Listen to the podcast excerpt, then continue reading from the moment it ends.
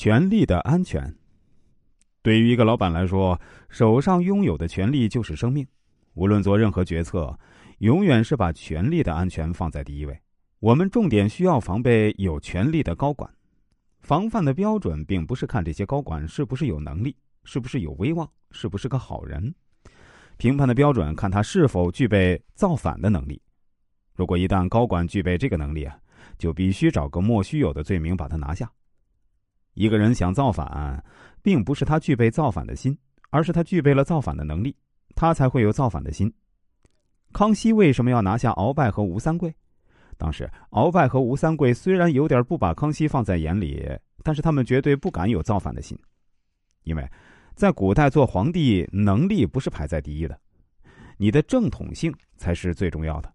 只要你是皇家血脉，哪怕你只是一个七八岁的小孩大家都会拥护你。只要你这个皇帝来路不明，所有的力量就会把你当成反贼来打。所以，鳌拜和吴三桂是不敢轻易造反的。康熙拿下他们两个，只有一个原因，就是因为他们两个已经具备了造反的能力，哪怕是鱼死网破，都必须要拿下。拿下这种人是很讲究权术的。处理这种事情啊，不能直接行使我们的权利，必须要采取一些手段来暗箱操作，才能够顺利的把他们铲除。如果你按照正规的程序来铲除他，就会给他充分的准备时间。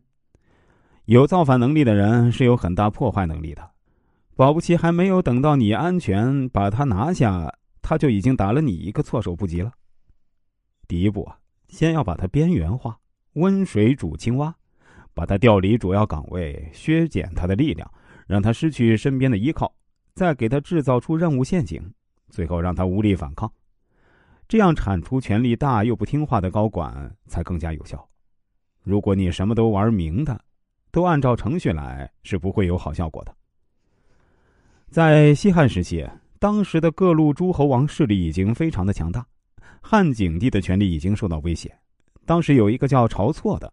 直接建议汉景帝削藩，这个建议引起了七国之乱，差一点搞得汉景帝丢了皇位。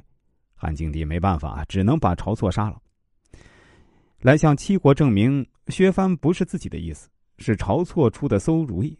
晁错真的很可怜，就这样做了替死鬼。汉武帝面对同样的事情，直接采取一个很厉害的谋略，叫推恩令。推恩令是什么意思呢？七国的王爷在当地就相当于一国之君，他们的权力太大了，很容易动员全国的力量来攻打汉武帝。汉武帝想了一招，把诸侯王爷的权力打散，让这些诸侯王的亲戚啊全部去当官王爷的哥哥当市长，弟弟当县长，侄子当镇长，小舅子当村长。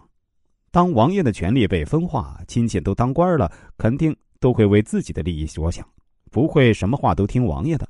他们需要权衡利弊，这样一来呢，王爷很难去动员这些人再攻打汉武帝。汉武帝这一招玩得好啊，名为推恩，实则削藩。